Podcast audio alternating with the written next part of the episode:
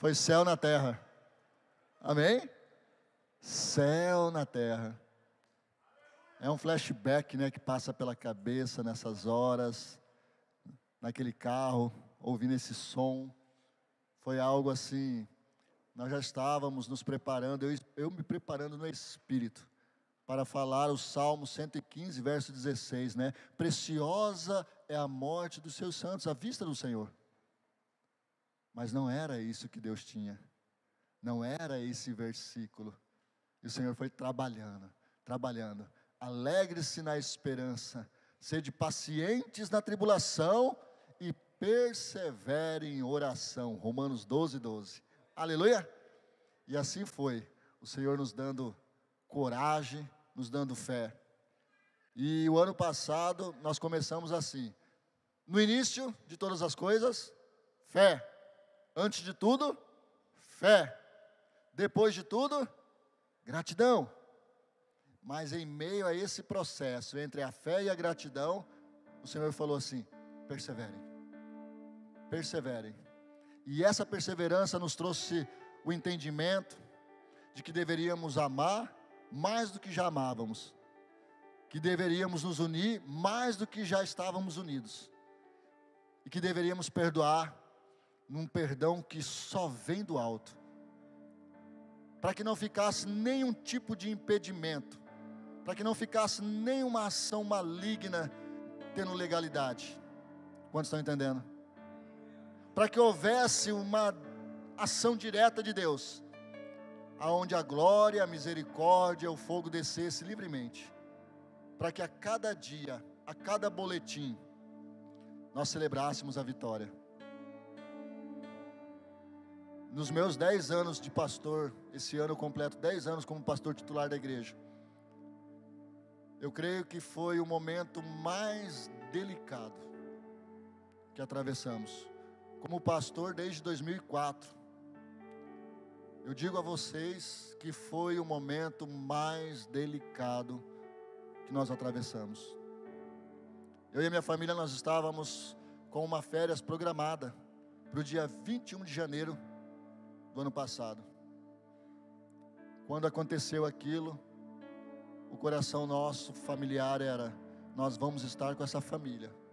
Senhor, só sairemos de férias a hora que o Gutenberg foi para a enfermaria. Foi essa a nossa fala. Foi o que nós colocamos diante do Senhor. Amém? Abra comigo lá em Salmos de número 103. Salmos de número 103. Salmos Davídico. Nós vamos estar meditando rapidamente do verso 1 até o verso de número 5.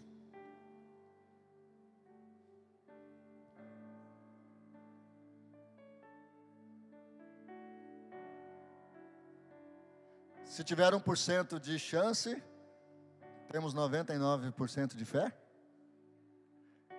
Se você percebeu, essa postagem Gutenberg fez em 2014. Ele postou justamente essa frase, né? Se houver 1% de chance, haverá 99% de fé. Aleluia. É interessante nós olharmos por esse prisma, e tem um versículo lá de Lucas capítulo 1, verso 37, que fala o quê? Que para Deus nada é impossível. Você que está aqui nessa noite, nós estamos num culto de ação de graça. Talvez passe pela sua cabeça muitas coisas, muitas situações, muitas experiências. Talvez você esteja vivendo uma realidade até dura nessa hora. Mas pense Coloque o teu coração justamente no que está sendo dito agora, nesses versículos, nessas pérolas que estão sendo liberadas. Nada é impossível para Deus. Amém? Nada é impossível para Deus. Lá em Marcos, no capítulo 9, verso 23, Jesus disse assim: Tudo é possível ao que crê. Agora, junte essas duas frases, junte esses dois versos nada é impossível para Deus e tudo é possível ao que crê.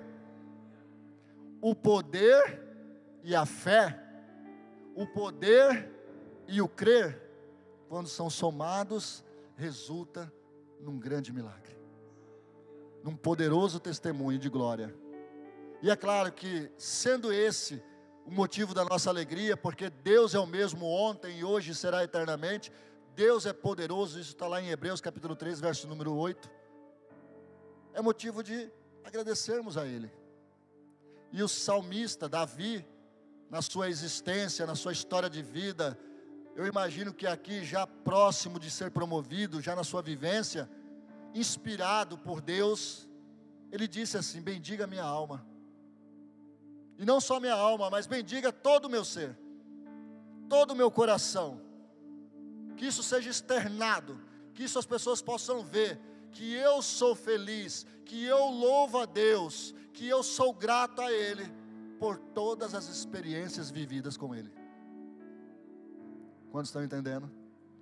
Não é só um momento, mas é o todo, o Deus de detalhes. Aleluia.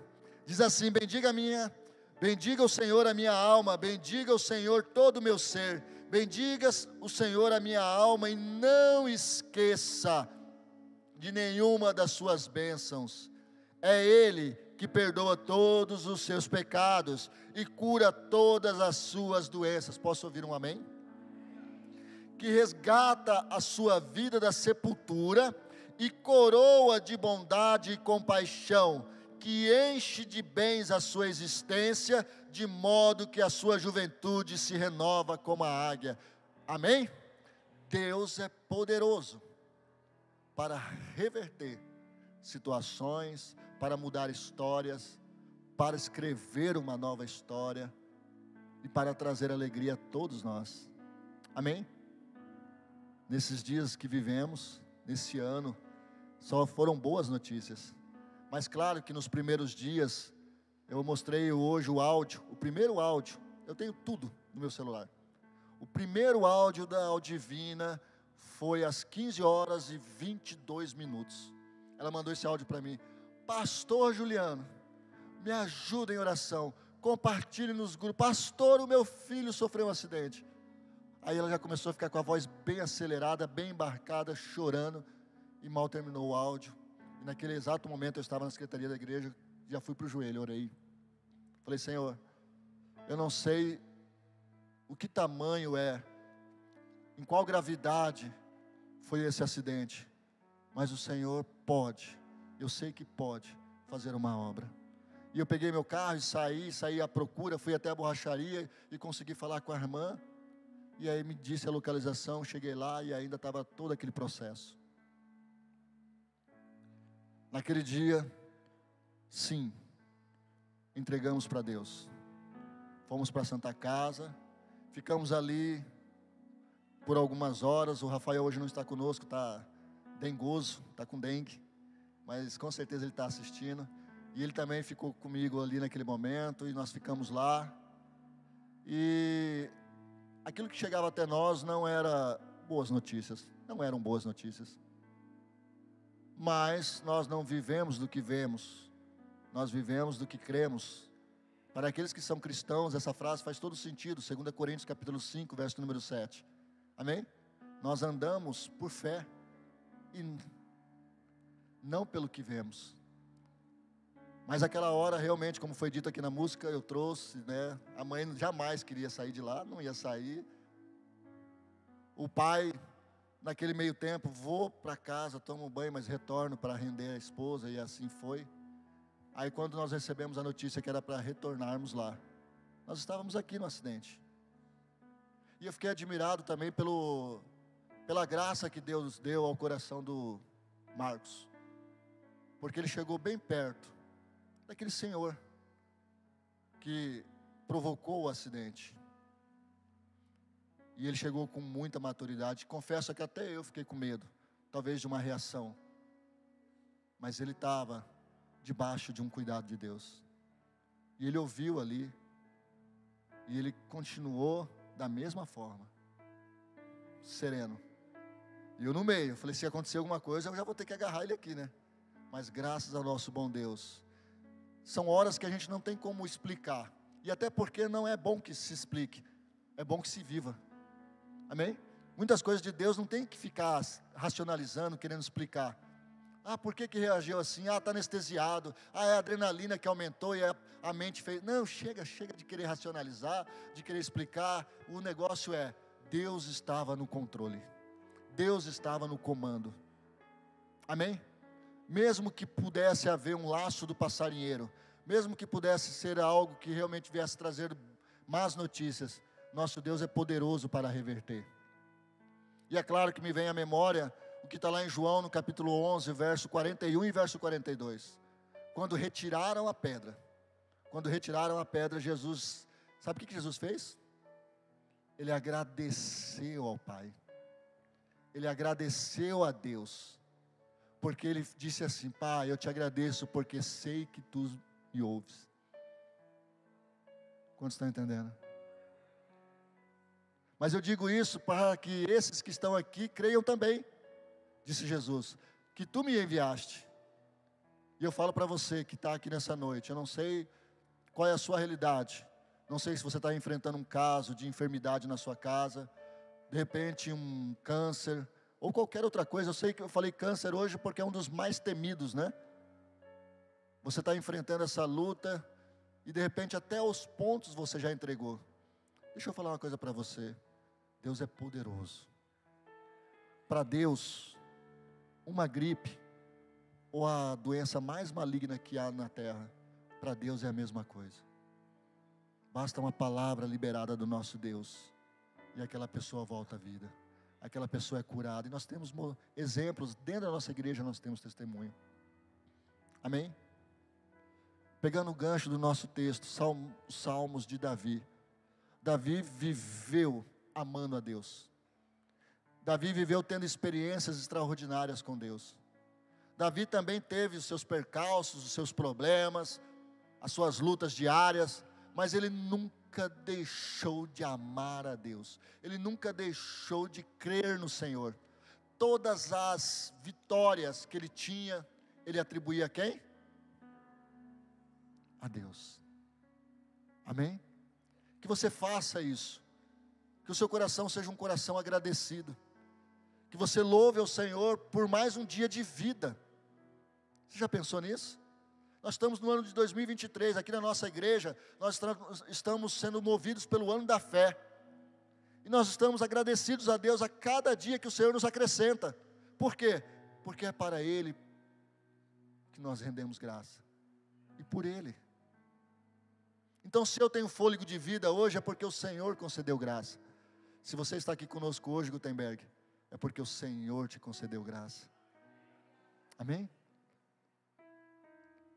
Eu não poderia deixar de, também de falar dos boletins e das idas lá.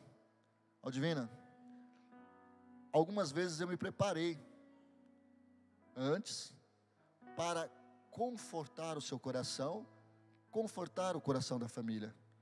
Como pastor, né, muitas vezes o meu papel foi esse de estar ali para confortar.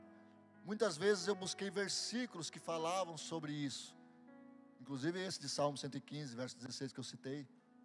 Né? E todas as vezes que eu entrava portão adentro, Deus mudava. Deus mudava a direção. Deus mudava o versículo. Naquele dia que eu peguei ela chorando no quarto, eu recebi a ligação: venha, pastor, estou indo. E eu já fui preparando, Senhor, o que, que eu falo para essa mãe? Que o céu é melhor, que o céu é tremendo, e que se o filho dela for promovido, papai, eu sei que nós vamos ficar com o coração apertado, mas é glória. Aí cheguei lá, entrei lá, o Senhor falou: não, não é aí. Alegrai-vos na esperança, sede pacientes na tribulação perseverar em oração. Sabe, o divina, naquela ocasião me lembrou o rei Ezequias. Porque o rei Ezequias, lá em Isaías 38, imagina você, o médico está aqui hoje, né? Amém. Imagina você, doutor, dá um laudo ali, escreve, né? Dizendo, ou boletim, que o estado realmente é irreversível, que o estado realmente é só esperar as horas para se cumprir. Ainda existe esse 1%, como foi dito.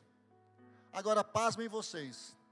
E se Deus chegar e falar isso? Através de um profeta.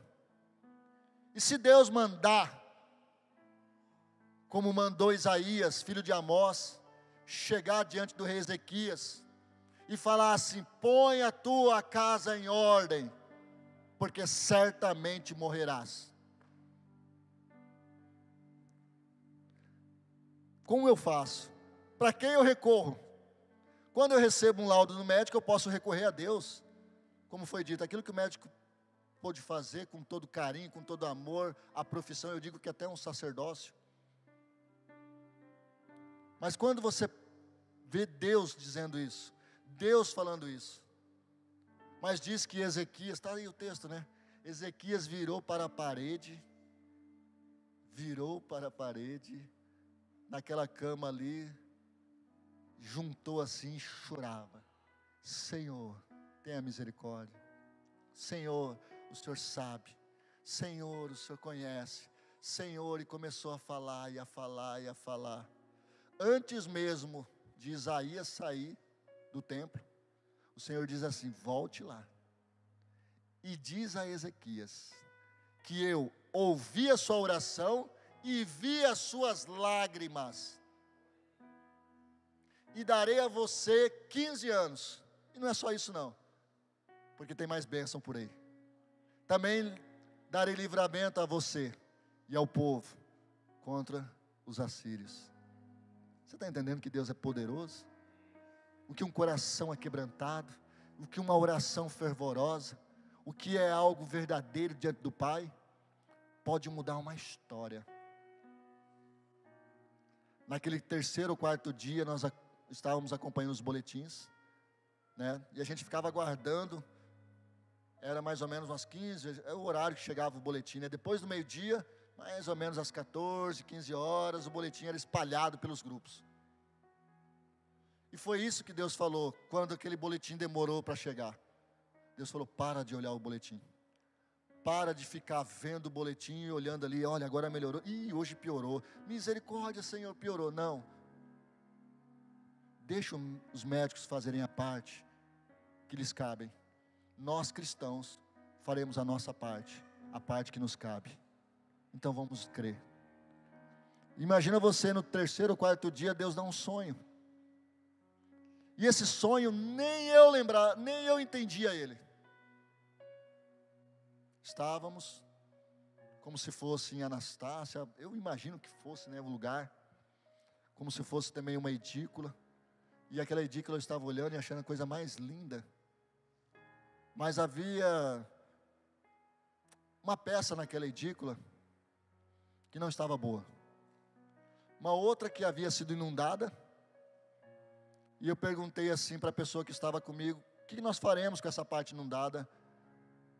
E a pessoa que estava comigo, eu não vi o rosto, falava assim: vocês podem secar, vocês podem fazer o que tem que ser feito. Aí tudo bem, eu concordei com aquilo, eu falei: até minha filha pode fazer isso para mim.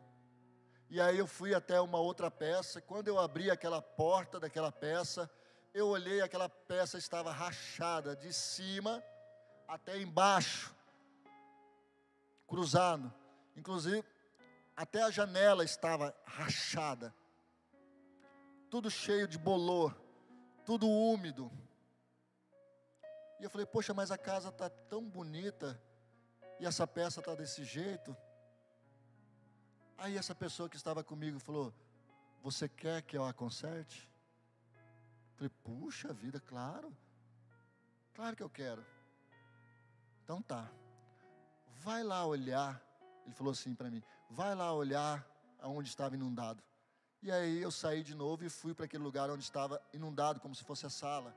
Já não estava mais inundada. E eu falei, puxa, agora tá legal. Aí ele novamente me chamou, agora vem aqui, dá uma olhadinha.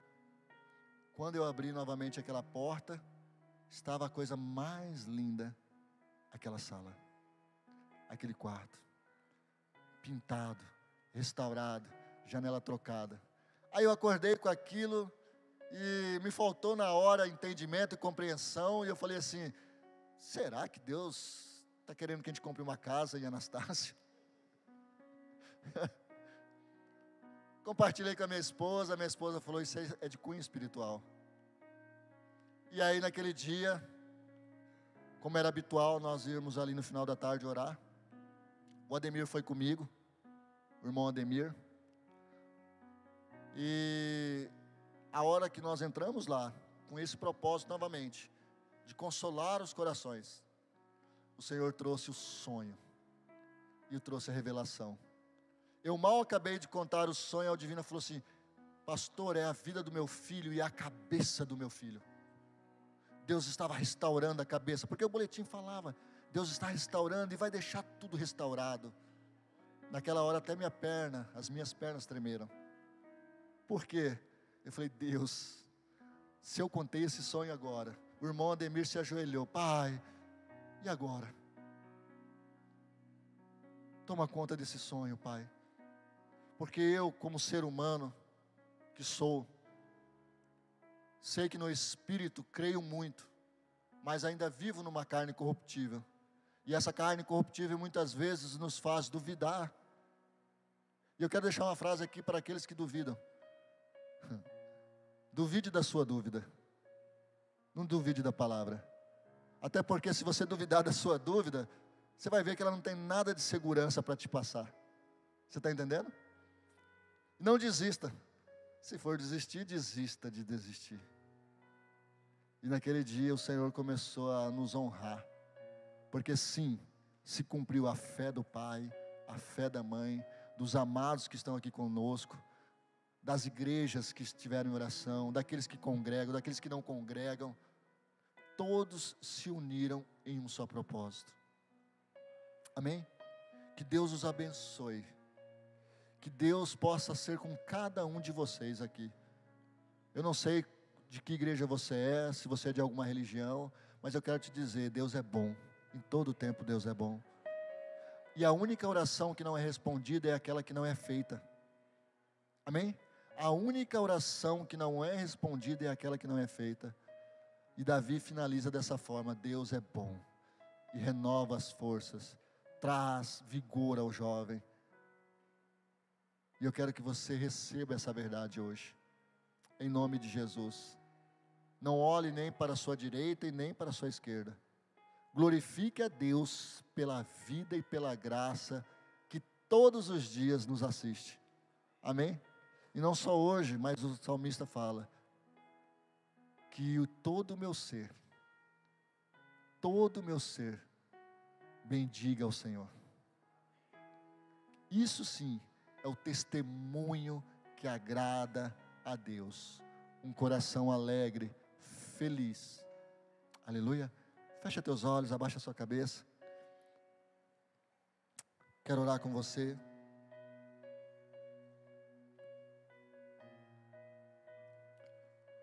Se houver alguém aqui nessa noite, atravessando algum momento duro, algum momento assim, de repente, de tão forte tribulação, de tão forte angústia.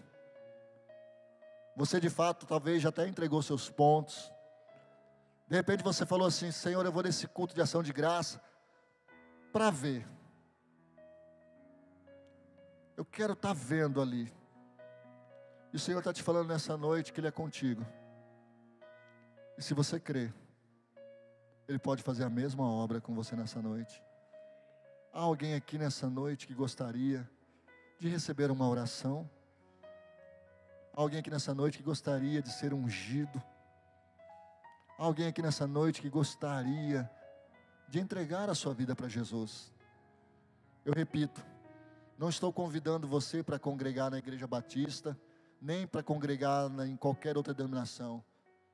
Eu estou convidando a você a entrar numa dimensão, a dimensão do sobrenatural, a dimensão na, onde tudo é possível, a dimensão da graça, a dimensão do inexplicável, mas do aceitável. Eu aceito e não preciso explicar, porque Deus é bom. A minha fé me dá isso. essa segurança. Há alguém aqui nessa noite? Se houver, eu peço que você levante a sua mão. Eu quero orar por você. Eu quero pedir que, da mesma forma que Deus assistiu nesses dias, nesses meses, a vida do Gutenberg e de toda a família, possa ser contigo também, te assistir, te dar livramento, te conceder uma nova esperança, uma nova alegria, motivo para você sorrir. Se alguém aqui nessa noite, não tenha vergonha. Só levante a sua mão. Eu quero orar por você. Há alguém? Há alguém aqui nessa noite? Todos estão bem? Aleluia. Eu quero falar para você que quando estiver no seu quarto, você dobrar os teus joelhos, faça essa oração. Fala, Senhor, teu nome está sobre todo nome que se nomeia aqui nessa terra. A minha luta é essa. O meu problema é esse. Seja específico com Deus. Talvez você esteja enfrentando alguém que se encontra nas drogas. Você sabia que aos olhos naturais é muito difícil recuperar uma pessoa? Aos olhos naturais, mas para o poder de Deus não. Tudo é possível ao que crê. E você seja específico com Deus ali. A hora que você dobrar os teus joelhos. Fala, Pai, eu estou enfrentando essa luta. Eu tenho um filho, eu tenho uma filha. Meu casamento a minha saúde, Pai, a minha alegria. Assim como foi dito naquela noite, uma noite de ação de graças, eu ouvi que eu deveria dar louvores ao Senhor. Então, Pai, eu quero louvar o Seu nome. Eu quero ser grato, porque o Senhor me amou e eu quero te amar também. Amém? Vamos orar? Paizinho, mais uma vez queremos te agradecer pelo seu carinho para conosco. Obrigado a Deus, mais uma vez te agradecemos, porque o Senhor foi misericordioso. O Senhor nos abraçou naquele momento, nesses dias que vieram. O Senhor, ó oh Pai, nos deu alento, nos deu entendimento, deu à família, ó oh Pai, discernimento. E a cada vitória nós celebramos ao Senhor celebramos as conquistas. Pai, fomos e somos gratos a todos, a todos que contribuíram, Pai, com esse milagre, que somaram forças, ó Deus, como um cordão de três dobras, para que essa noite hoje fosse real, para que essa noite fosse uma noite de graças. Tu és lindo, Jesus. Tu és bom. Obrigado, Pai, pela fé que nos é impulsionada novamente, que nos é dada nessa noite. Que cada palavra, Deus, que cada louvor, aos louvores que aqui foram cantados, entoados, que fiquem no coração como um bom depósito, que fiquem na mente dos teus filhos, e que a hora que vier os momentos difíceis, os momentos, ó Pai, de luta, que possamos nós trazermos na memória o quanto o Senhor é bom, o quanto o Senhor é presente, o quanto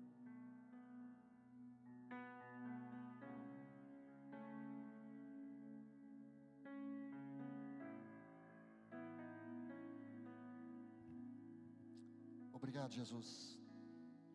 Obrigado mais uma vez. Porque tão certo como o ar que eu respiro, muitos milagres ainda virão. Amém? Muitas bênçãos ainda serão dadas. Creia, esse é o ano da fé.